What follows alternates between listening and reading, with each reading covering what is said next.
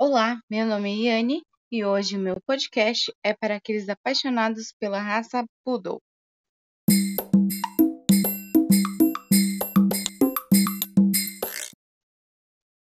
Hoje no nosso podcast você vai aprender algumas dicas sobre como cuidar do seu Poodle.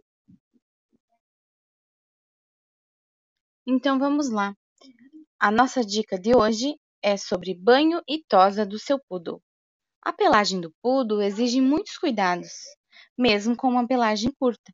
O seu poodle precisa tomar banho a cada três semanas, pelo menos, às vezes até com maior frequência, para mantê-lo bem limpo e com um pelo sem nós.